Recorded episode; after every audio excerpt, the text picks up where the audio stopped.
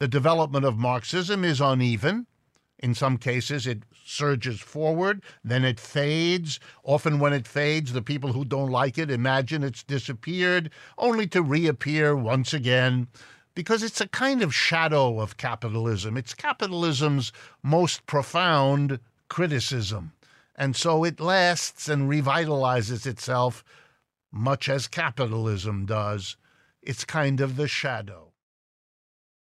This is the story of a political pundit who looked at the world around him and just said, fuck it. Gives the middle finger to authority and says, kiss my ass. But instead of a revolution, he started a podcast. Just what the world needs. Started a podcast. Another basic white guy who started a podcast. But it's fun because he curses. All through the podcast. Unfucking the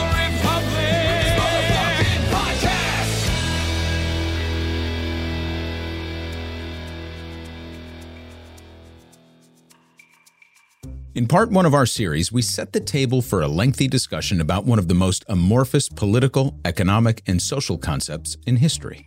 To illustrate this, we began with the words of our audience, whom we asked to describe socialism as succinctly as possible. The answers were as diverse as they were thoughtful, and it truly set the tone for the series. We offered some of the more dubious modern claims about socialist theory from mainstream mouthpieces, talked about the importance of Bernie Sanders in normalizing concepts associated with modern socialism in the United States, and introduced some of the key concepts and vocabulary most commonly used in socialist economic theory. Then, in part two, we went back to the origins of socialist theory by looking at the bridge between the Enlightenment period and the modern era, with philosophers such as Cesar Beccaria and Jeremy Bentham, who in turn laid the groundwork for what would become socialist theory. This is where we introduced three men considered by some to be the progenitors of socialism Saint Simon, Fourier, and Owen. My biggest takeaway from revisiting this period in history is just how profound their ideas were in a period when humanity was emerging from the feudal structures that dominated European culture for centuries. And I should point out that most of our discussions do indeed center around the European experience with socialism, though we will cover other expressions of parallel thinking in other cultures and periods throughout history. But the concepts that we wrestle with today are most often associated with European philosophers and the influence they had on the world. So that's what we've concerned ourselves with for the most part. So, if part two described the foundational period, we're heading into what I'm calling the critique period of socialism. The critique period is a relatively short period of time, and we're actually not going to get through all of it today, but it's perhaps the most essential period to understand. The relevant philosophical period associated with Saint Simon, Fourier, and Owen is the first part of the 19th century, but as we'll see, there's a good deal of overlap between their productive years and what we're about to cover. I've chosen to bookend the foundational period and the critique period with two important events that relate to manifestations of socialist theory. Robert Owen's New Harmony experiment in 1825, that we covered in the last episode, and the Paris Commune in 1871. Now, importantly, we're not going to get to the Paris Commune today, but we are going to go pretty much right up into the period and cover two main philosophers that were most important in this time. It's impossible to overstate the importance of these years and the enduring influence of the philosophers most associated with this period, each of whom builds on the concepts of our founding trio and, in some cases, collaborate with them. In terms of the nomenclature, please know that these aren't formal periods or names that you're going to find associated in any texts. It's a shorthand for how I've personally come to understand the evolution of socialism. I call it the critique period for a couple of reasons. First off, is that the philosophers we're going to cover are primarily offering a critique of capitalism and striving toward the development of a general system theory that can be applied in political, social, and economic realms. During this time, we witness both great collaboration and disagreement among the leading philosophers striving to create these systems and wind up exiting this period with several expressions, most notably utilitarianism, socialism, and anarchism. There's a ton of overlap between them, and each will ultimately spawn scores of new doctrinal tributaries. The other reason to consider this more of a critique period is that these theories are still in development. They're responding to both the foundational theories and unfolding realities of a maturing capitalist society, but they haven't yet reached the application phase, or what we're going to call the praxis phase, to borrow from Marx. That's what we'll cover next from the Paris Commune through the Russian Revolution. So, like I said, we're actually going to end this episode right before the Paris Commune of 1871. Because, in so many ways, the inflection point in European history and socialism as a burgeoning doctrine is the year 1870, one of the most pivotal years in modern history. For the American UNFTR audience, imagine what 1945 is to American imperialism, 1968 is to the civil rights movement, or 2001 is to civil liberties, all crammed together in a single momentous year. Truly fascinating stuff. In terms of the protagonists, as expansive as this era is, I'm going to limit our discussion to four main philosophers. A few words on this approach before we begin part three in earnest. We're going to cover the works of John Stuart Mill and Karl Marx. Well, it's about fucking time. I know. So, Mill and Marx will kick off the critique phase, but two other massively influential theorists, Pierre Joseph Proudhon and Mikhail Bakunin, will kick off part four and serve as our bridge from the critique to the praxis period. Now, students of Marxism, socialism, anarchism, or history in general might find some of my omissions a bit startling but it would be impossible to fully explore the voluminous literature and philosophers whose work contributed so much to the conversation. So I narrowed it down to these four for reasons that will hopefully make sense as we move forward. But part four will also introduce us to a slew of other big names. Briefly, I believe that in totality, Mill, Marx, Proudhon, and Bakunin represent the most significant and enduring contributions to our understanding of socialism and challenged establishment thinking in a way that altered the course of history. And in many ways, where they diverged wound up being more important and instructive than where they were aligned. Because after this period, socialist theory would splinter into multiple disciplines, much like major religions of the world did throughout history. And in the truest actualization of dialectical materialism, this brief period is a study of both the material influence of philosophers upon the world and the world upon them. In this exchange, these four challenge the foundations of modern society, culture, government, religion, and morality in such a manner that we feel the resonance of their words to this very day.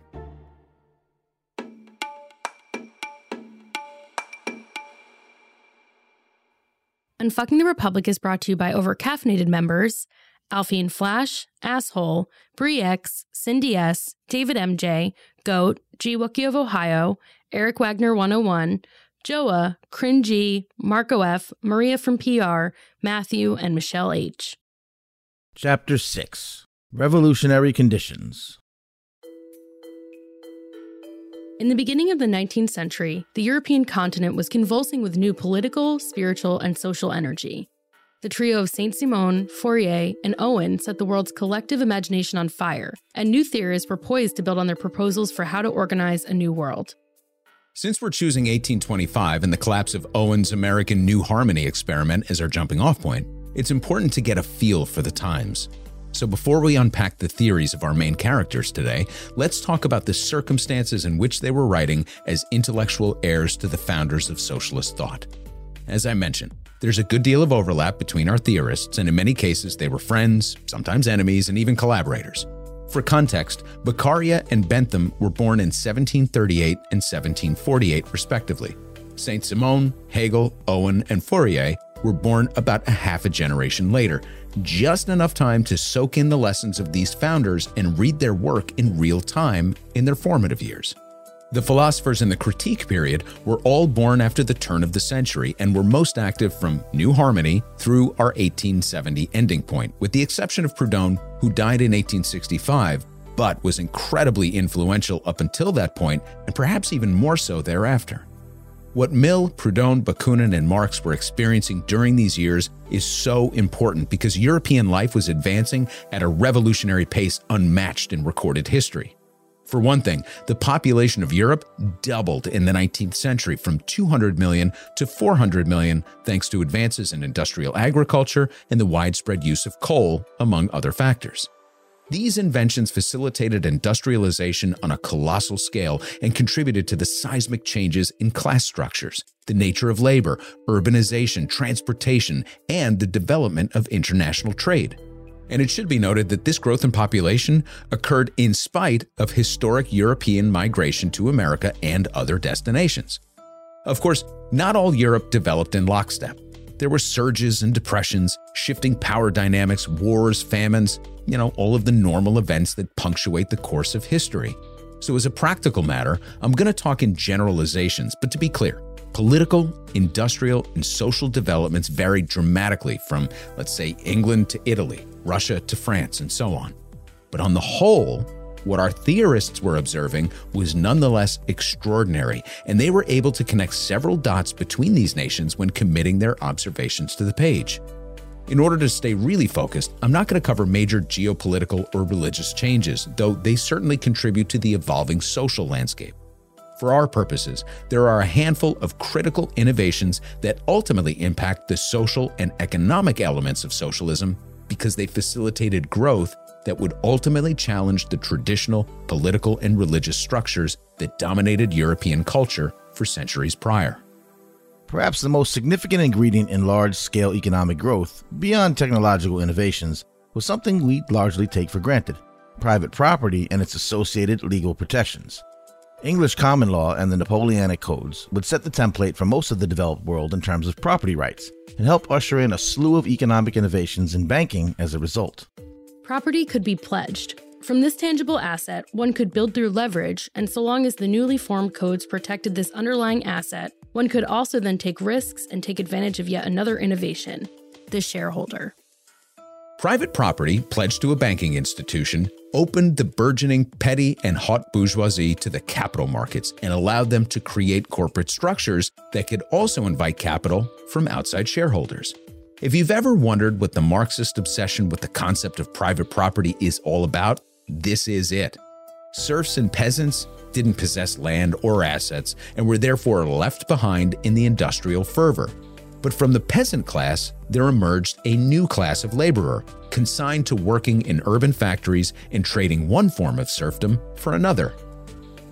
This is the economic liberalism that Adam Smith envisaged, the innovations that Jeremy Bentham was reacting to, the very real circumstances that moved from the theoretical to the tangible and it was the very real effects of economic liberalism that Marx, Mill, Proudhon, and Bakunin saw unfolding in front of their eyes, often to their horror.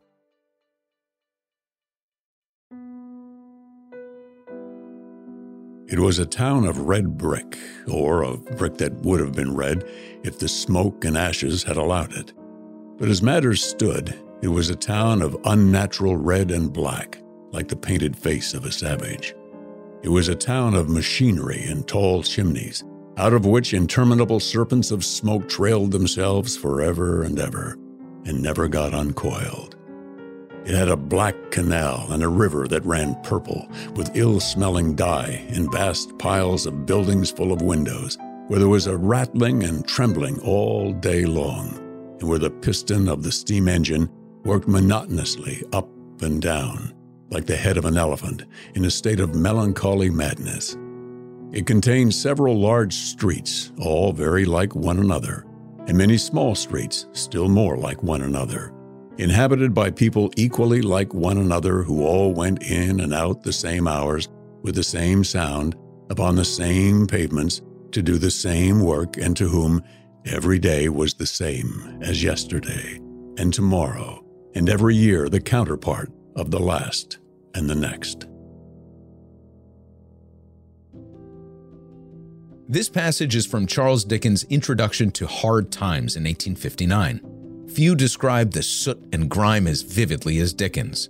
The cultural impact of such descriptions were as profound in Europe as Jacob Riis's tenement photographs or Upton Sinclair's fiction in America at the turn of the 20th century. Against this backdrop, our theorists chronicled the emergence of the new working class, subjected to horrific conditions in factories and urban hellscapes and experiencing the underbelly of capitalism. The new form of serfdom was called wage slavery. Hundreds of thousands of able bodied working men moved from the fields to factories within a generation and as the capitalists thrived, they searched for ways to increase profits and productivity, leading to yet another devastating development that sent children and women into the factories, sometimes alongside the men and sometimes in place of them.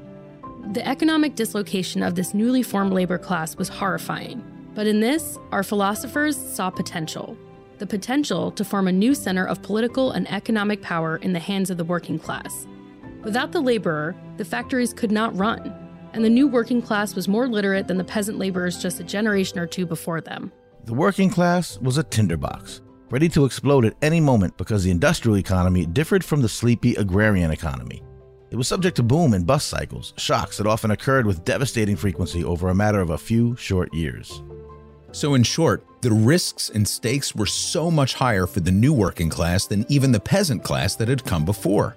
This modern economic dislocation was wholly unnatural, brought about by the artificial forces of capitalism, as opposed to the natural occurrences that plagued feudal economies of the past. Sure, droughts, famines, and diseases had devastating effects on feudal economic systems, but everyone experienced them. They were indiscriminate. On the contrary, in the early stages of capitalist industrialization, the bourgeoisie was far more insulated from periodic shocks due to the nature of capital markets, assets, and private property protections. For this, let's bring in one of our protagonists to explain the risk differential between the new laborers and the capitalist class. Writing at the time of Dickens, here's Mikhail Bakunin from an article titled The Capitalist System, believed to be written sometime in the late 1840s. Quote, but the capitalist, the business owner, runs risks, they say, while the worker risks nothing. This is not true, because when seen from his side, all the disadvantages are on the part of the worker.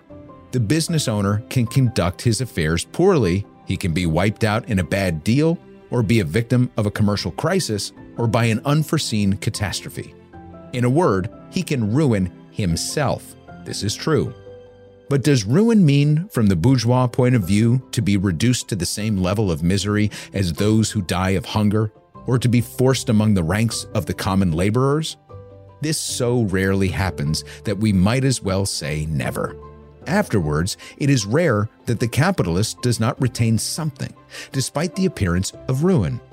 Nowadays, all bankruptcies are more or less fraudulent, but if absolutely nothing is saved, then there are always family ties and social relations who, with help from the business skills learned which they pass to their children, permit them to get positions for themselves and their children in the higher ranks of labor, in management, to be a state functionary, to be an executive in a commercial or industrial business, to end up, although dependent, with an income superior to what they paid their former workers. End quote. Today, Bakunin is recognized as one of the fathers of anarchism, but he's also considered one of the most influential political and economic theorists of all time, who offered several important contributions to socialist theory and challenged many of Marx's most significant assumptions. And with that, let's fully bring our philosophers into the conversation to eavesdrop on the most important conversations in the development of socialism.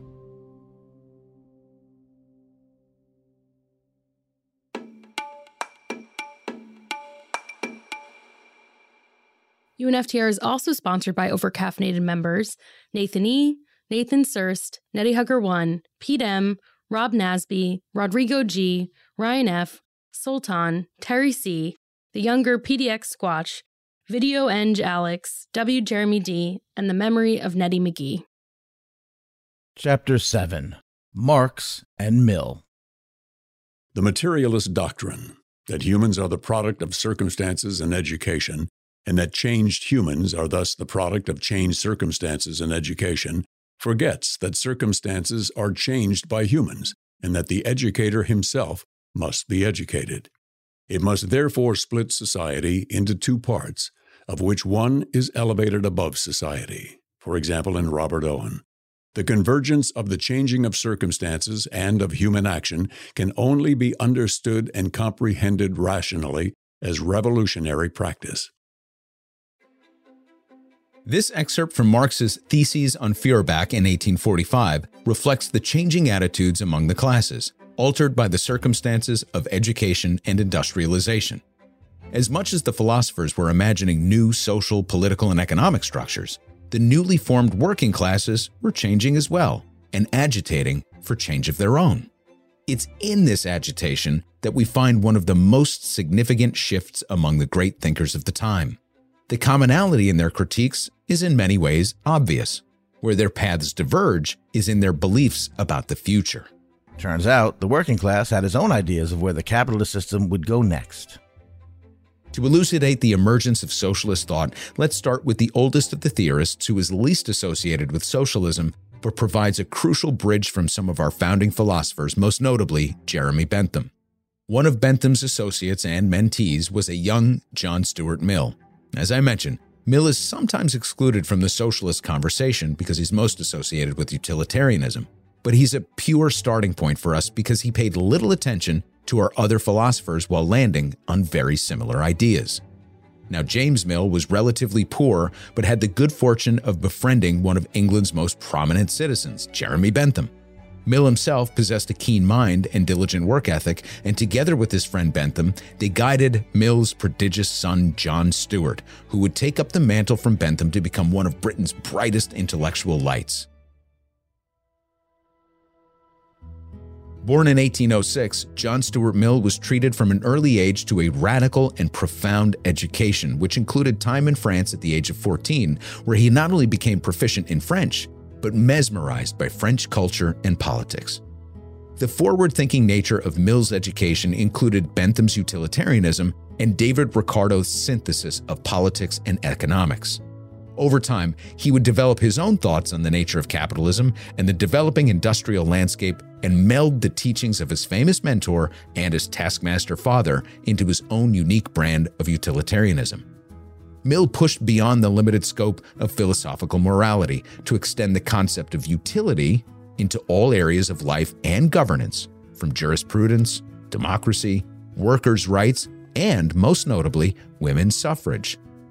You might have noticed, by the way, that our discussions thus far exclude female philosophers. Now, that's deliberate because the fight for equal rights and suffrage was still in its infancy. As we'll see in the next sections, some of the most fierce advocates for socialism and anarchism were indeed women who linked workers' rights and suffrage together in a profound way to advance the cause of feminism so many consider Mill to be one of the earliest and most important figures in the feminist movement, with one of his most well known works, titled The Subjugation of Women, considered a cornerstone in the feminist literary canon. Here's Mill in his own words The principle which regulates the existing social relations between the two sexes, the legal subordination of one sex to the other, is wrong in itself, and now one of the chief hindrances to human improvement and that it ought to be replaced by a principle of perfect equality, admitting no power or privilege on the one side nor disability on the other. In his attitude toward women, we see Mill's mind at work with respect to human rights and class distinctions. He would carry this over to the industrial sector when examining the plight of the laborer, giving over their time and labor to a selfish breed of capitalists. Remember that there were already thought experiments and actual experiments, such as New Harmony, that attempted to contrive situations that alleviated the brutal conditions of the workplace by placing control in the hands of the proletariat. So Mill had a frame of reference and ideas to build upon. Rather than the more utopian visions that had been espoused, or the top down dictatorial concepts of someone like Owen, Mill believed in a more gradual evolution toward worker cooperatives. This could take the form of profit sharing or actual ownership over the means of production, or perhaps both. But he was practical enough to suggest that this would take time and education, and that it was too early in the transition between peasant to industrial worker to assume that any such transformation would be possible in the immediate. So, while it's fair and accurate to put Mill in more of the moral philosopher bucket and append him firmly to utilitarianism, it's important not to pigeonhole him. His ability to project the utilitarian ethos into the trials and tribulations of the working class is revolutionary in its own right. And in many ways, he would prove to be prescient in terms of his assessment of the working class ability to revolt against their circumstances. So, what we get from Mill is more procedural than doctrinal, a way of looking at the world and making connections between previously disparate philosophies.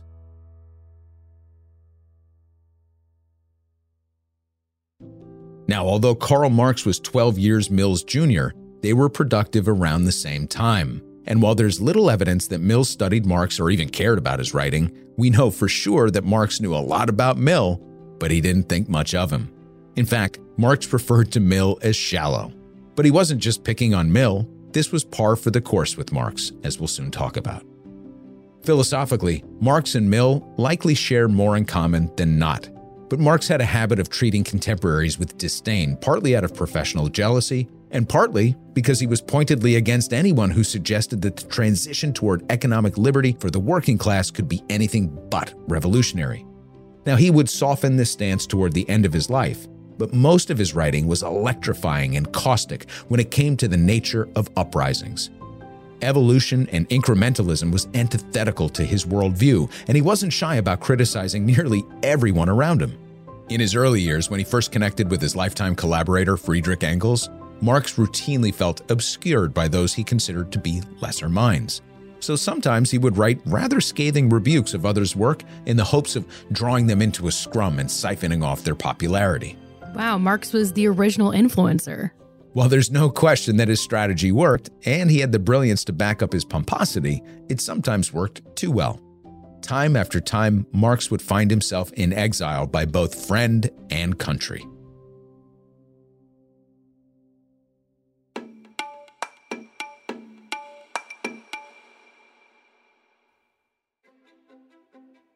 Karl Marx grew up in Germany and received a great education, but was unremarkable in school. His family had tried to push him towards studying law, but he chose philosophy instead and thus consigned himself to a life of a squalor. If not for the financial support he received from his friend Engels, Marx may very well be an unknown, especially because my man had a little difficulty holding down a job, and his revolutionary ideals made him a pariah throughout Europe. In fact, because he was prolific, Marx would often find work in journalism but would constantly run afoul of authority in doing so and was therefore exiled from cities and entire countries. First, he was kicked out of his home country. So he went to France. Shortly thereafter, the French showed him the door and he moved to Belgium, where he was suspected of arming radicals and was once again kicked out and then kind of snuck back into France. So, importantly, we're in the 1840s, and the backdrop to his repeated exiles is really important. It would be a stretch to suggest that Marx's writing, to this point, while radical and provocative to be sure, had any demonstrable effect on the world around him in the protests that began to occur all throughout Europe. But it was enough to convince Marx that he was onto something. We'll come back to the political setting in a moment. We rejoined the Marx caravan in 1849 when he was exiled from France once again and took his family to London where he would reside for the remainder of his life. Just the year before this, he penned the Communist Manifesto, the work that would ultimately set him apart from the other scholars of the day, although few recognized it at the time.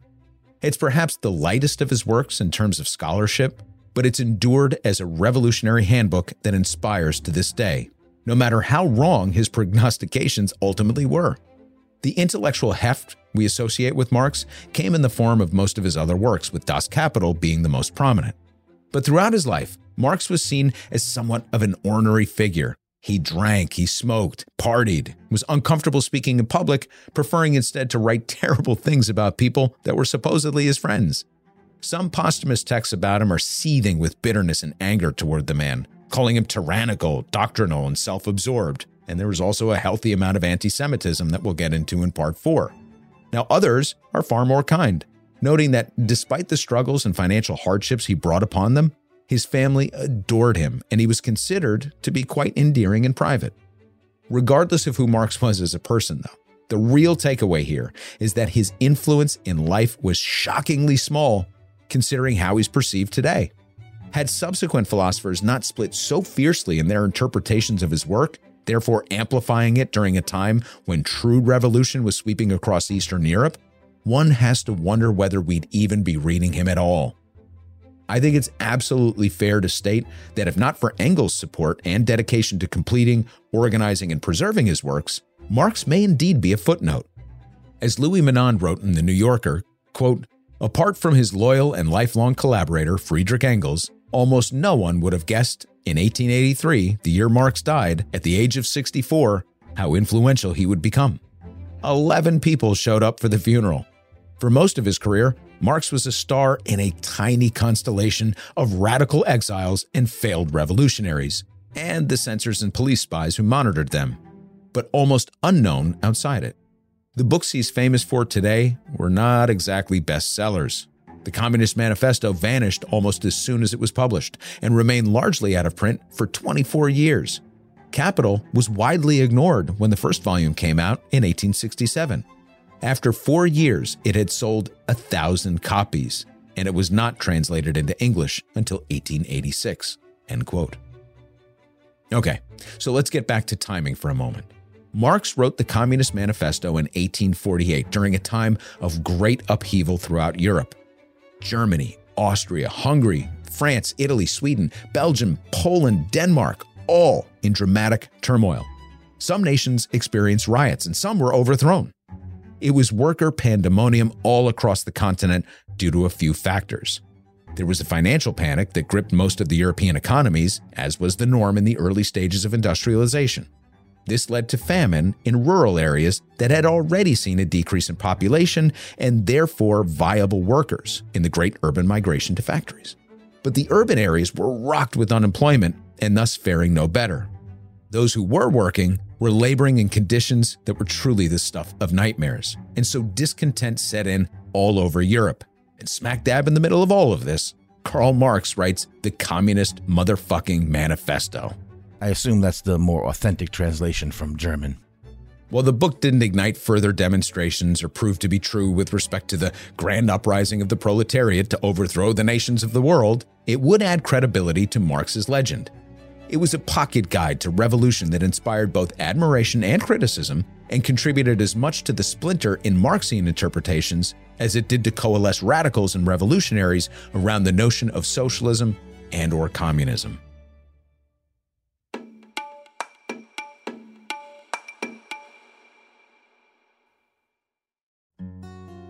Let's quickly dig into a few key takeaways from Marx's work that we can use as building blocks. Recall from part one that we mentioned that Marx was a student of Hegel and the concept of material influence on the world. Marx's vision of materialism followed that the conditions dictated by the capitalists would alter the very nature of the working class and convert them into a revolutionary mindset. This mindset would forge a bond across nation states, and worker solidarity would ultimately lead to the proletariat seizing the mechanisms of state power everywhere. This, of course, did not happen, and we'll talk more about that in later sections. Marx was also decidedly wrong when it came to predicting that mechanization of plants and factories would ultimately kill profits. See, his theory was that if labor is what adds value to a commodity, remember we talked about use value and exchange value, then without labor, the value must therefore decline.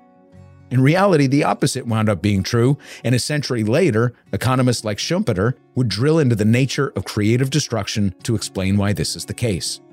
Where Marx was absolutely right was in describing the volatile nature of capitalism and the tendency of bust cycles to rob the working class. He understood the powerful nature of private property in a way that few others could really grasp at the time. He predicted worker discontent and subsequent upheaval as a result. He gave the world a practical understanding of the value of labor, surplus value as something fungible that could just as well belong to the laborer as the capitalist. And gave us the words to describe the fatigue that had already set into the factory worker. In the Communist Manifesto, he declared, Let the ruling classes tremble at a communistic revolution. The proletarians have nothing to lose but their chains. They have a world to win. Working men of all countries, unite. That's pretty profound, right? So, in this way, Marx would easily become propagandized over time as a revolutionary rather than the practical philosopher he was. As often happens over time, several generations of writers and activists have attempted to interpret Marx's work in order to craft some sort of overarching ideology. But this is a fool's errand. For as prolific as Marx was, he was loath to put forth a doctrine or what we would consider Marxism. Atheists, for example, have attempted to cling to his work because of his dismissive attitude toward organized religion with statements like, quote, Christian socialism is but the holy water with which the priest consecrates the heartburnings of the aristocrat, end quote. And while he was Jewish, which made him the subject of contempt among many of his contemporaries, he rarely professed any fealty to his religion. To my mind, Marx's strength was in his power of observation his ability to contextualize the rational and practical sentiments among the working class are the most enduring aspects of his work and place him among the giants of the intellectual class. In countries where modern civilization has become fully developed, a new class of petty bourgeois has been formed, fluctuating between proletariat and bourgeoisie and ever renewing itself as a supplementary part of bourgeois society. The individual members of this class, however, are being constantly hurled down into the proletariat by the action of competition. And as modern industry develops, they even see the moment approaching when they will disappear complete as an independent section of modern society to be replaced in manufactures, agriculture, and commerce by overseers, bailiffs, and shopmen.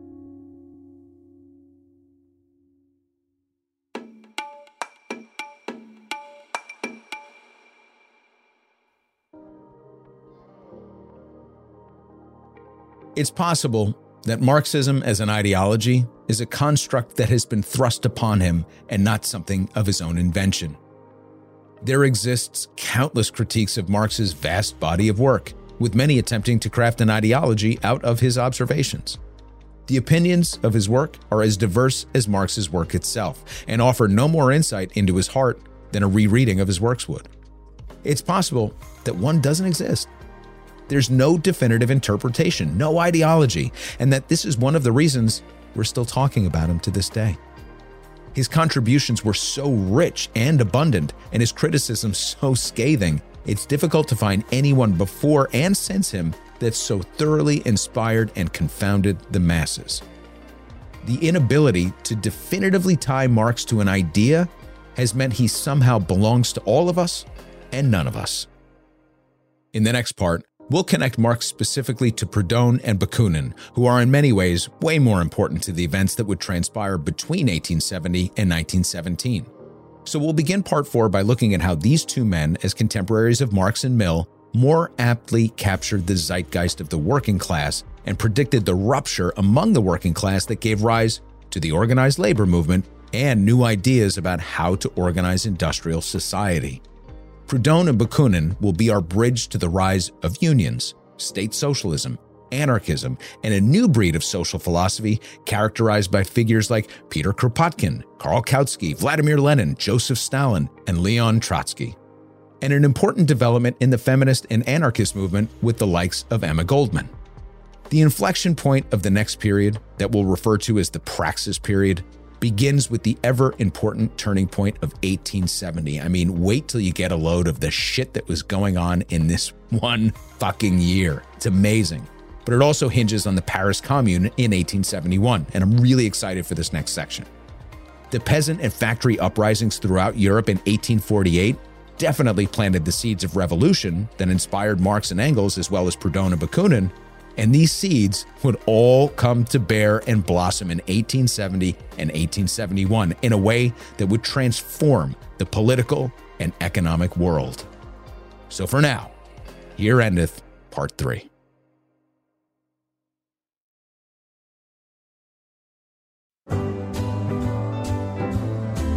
It's the end of the episode where we used to do show notes. Now we just talk through a few things. Reflect on what was said or what we should have done instead. Oh, post show musings.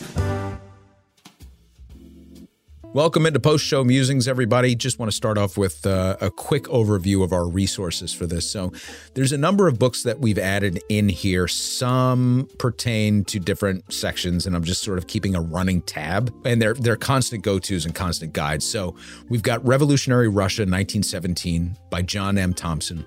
We're going to obviously rely on that for the next section. Capitalism, Socialism, and Democracy by Joseph Schumpeter, which we've quoted a lot before, and we're going to bring that into probably part five or part 12 or whatever once we get into the modern era. Critique and Praxis by Bernard Harcourt. I'm going to talk to you a little bit later about that book and talk about Harcourt in general, um, because we actually, uh, I think, are going to be able to interview the professor but it's taken me a long time to get through critique and praxis and i felt like i really needed to do a lot of this research ahead of time in order to be properly prepared for that interview now we've also got the bending cross a biography of eugene debs by ray ginger. This book is freaking awesome. I finally finished it. I am absolutely in love with it. We're going to talk a lot about it later but you know that's all I can say about it for now.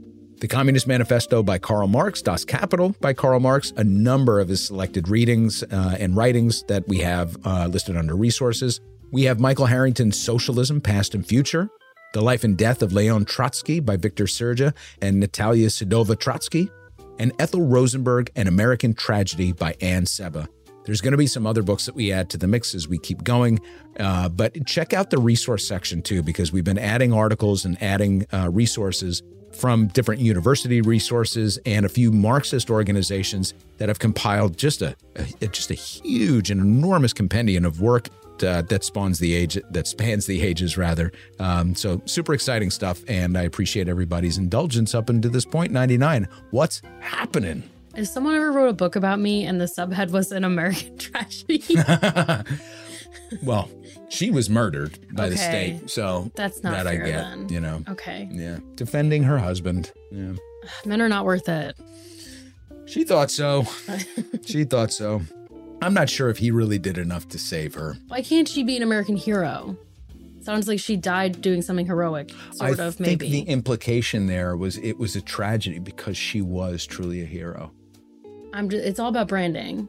yeah, no doubt. I'm going to speak with her publicist. Oh, sure. Yeah, get on it. Okay, they probably work for Haymarket. It's fine. sure. Okay. I didn't know Marx was Jewish.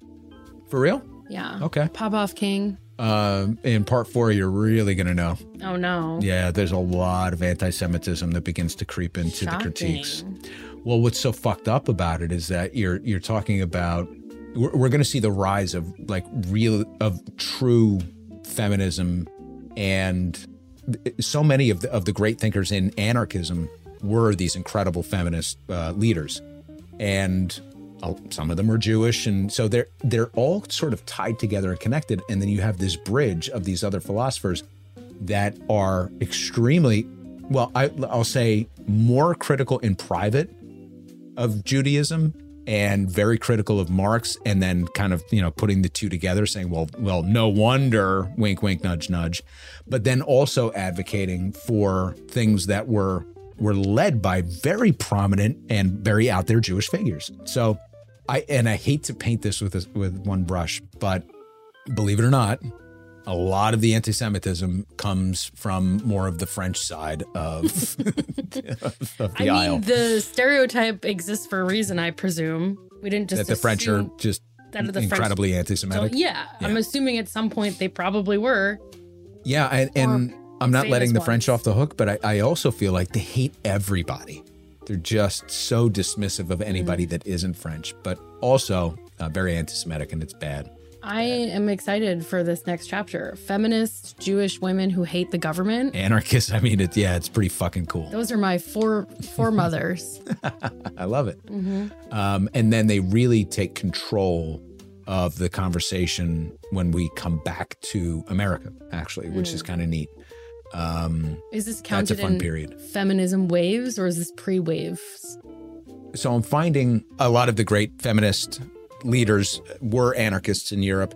What happened in the United States is not as much on the anarchism side, but a lot of the feminist leaders did sort of move into the socialist movement, which then became uh, vigorously in favor of universal suffrage. So, and those two things coming together, I think, was extremely important in the development of socialism.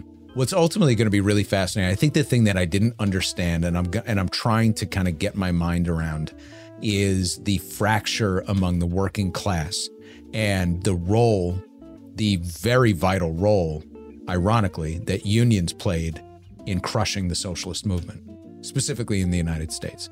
So I'm excited to kind of get to that because you see a situation where you really begin to understand Marx's materialism and how the world of wage labor influenced the working class over generations in such a way that the the very idea of taking control of the mechanisms of, of power and production became such a foreign and remote concept. And that's why it became so theoretical.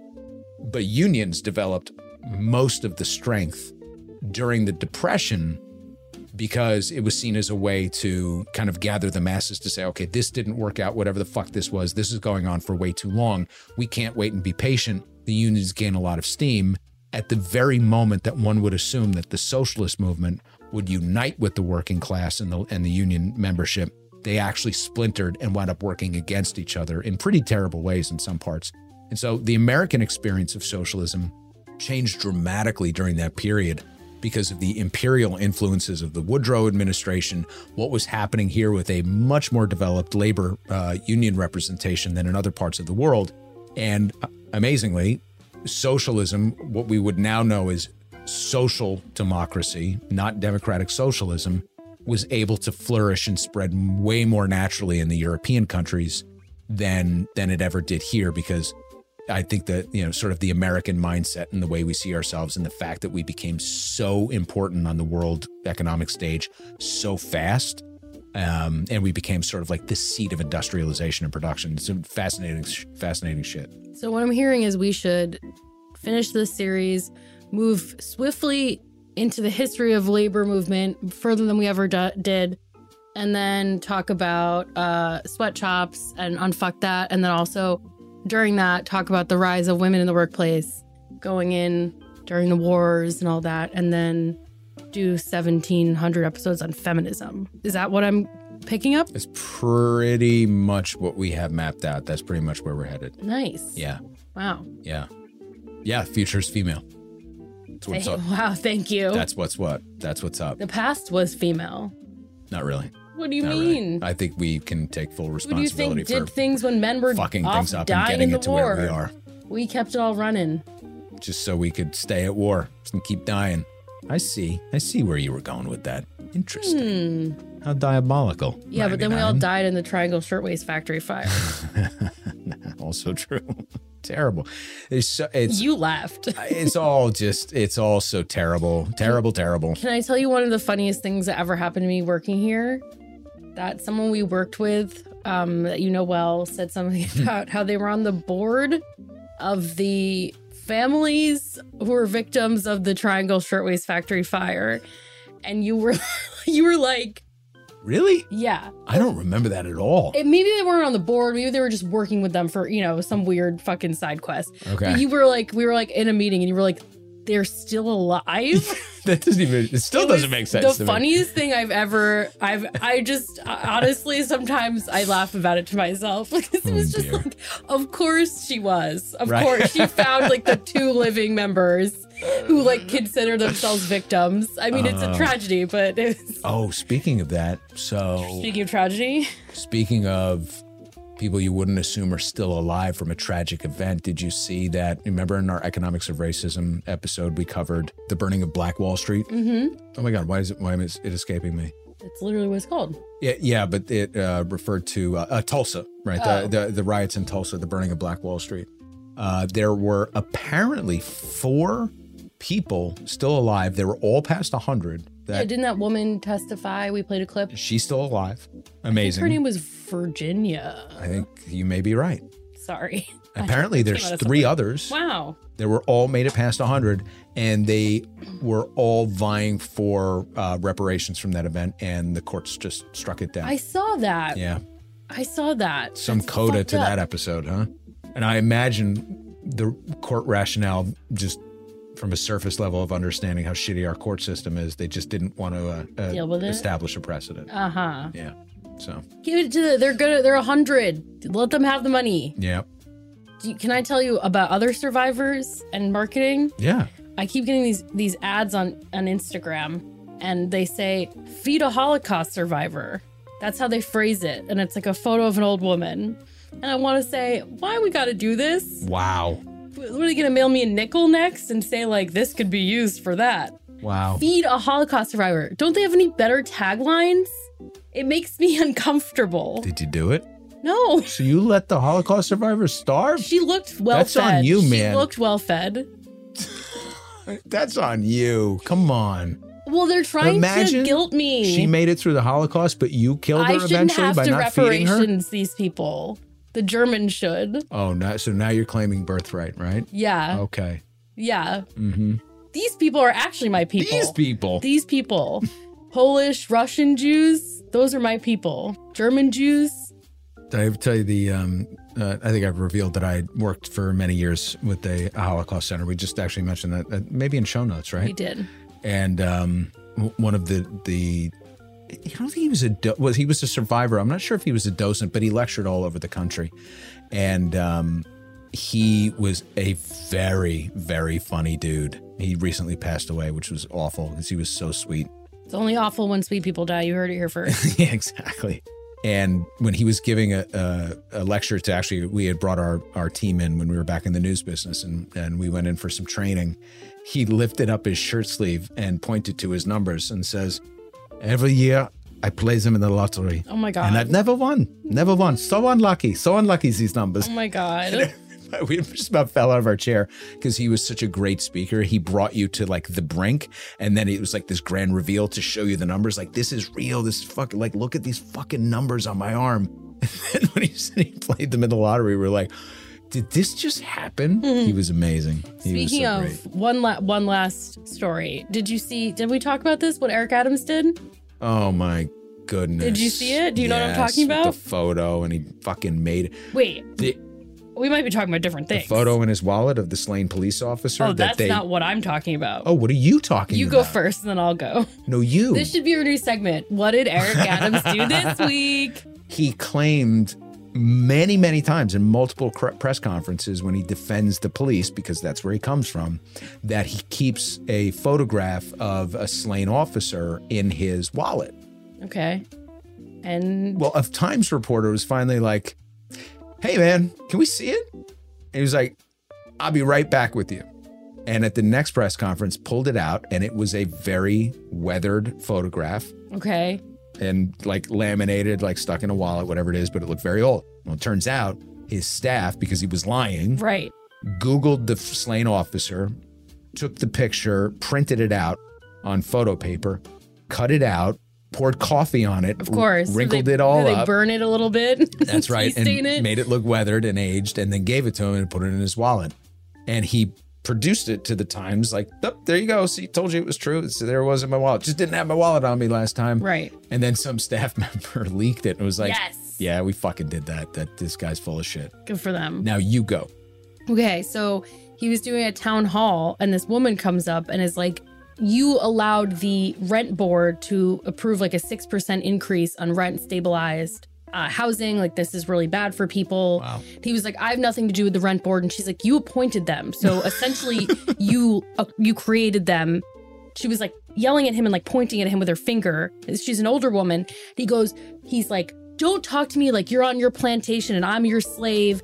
You know, I'm the mayor. I deserve some respect. I, and I'm paraphrasing, but it's it was very like along these lines. Oh, Uh, boy. trying to make this woman seem like a Karen Yeah. when it, she really she's 87 she's been fighting for tenant rights for like 40 years and she's a holocaust survivor Oh her God. parents fled with her when she was a baby Oh my God. and like they fled the holocaust and they moved here when they were like uh when she was like seven or eight. So she's been here fucking fighting doing work and been fighting for this shit for god knows how long.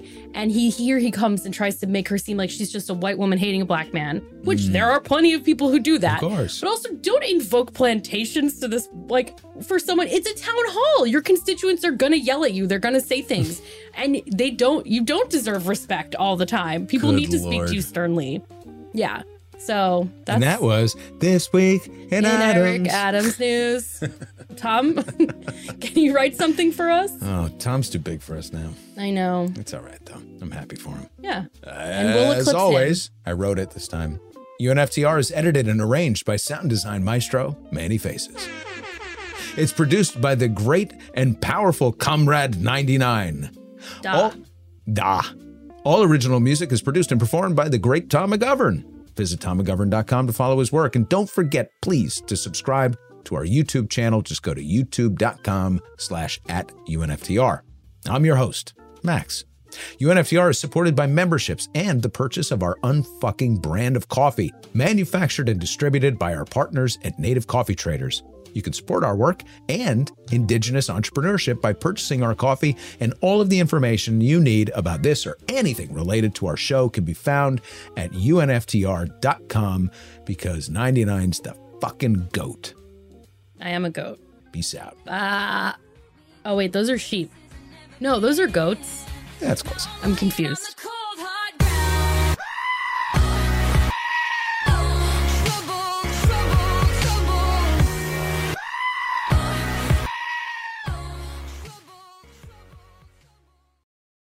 In fact, because he was prolific, Mark would often.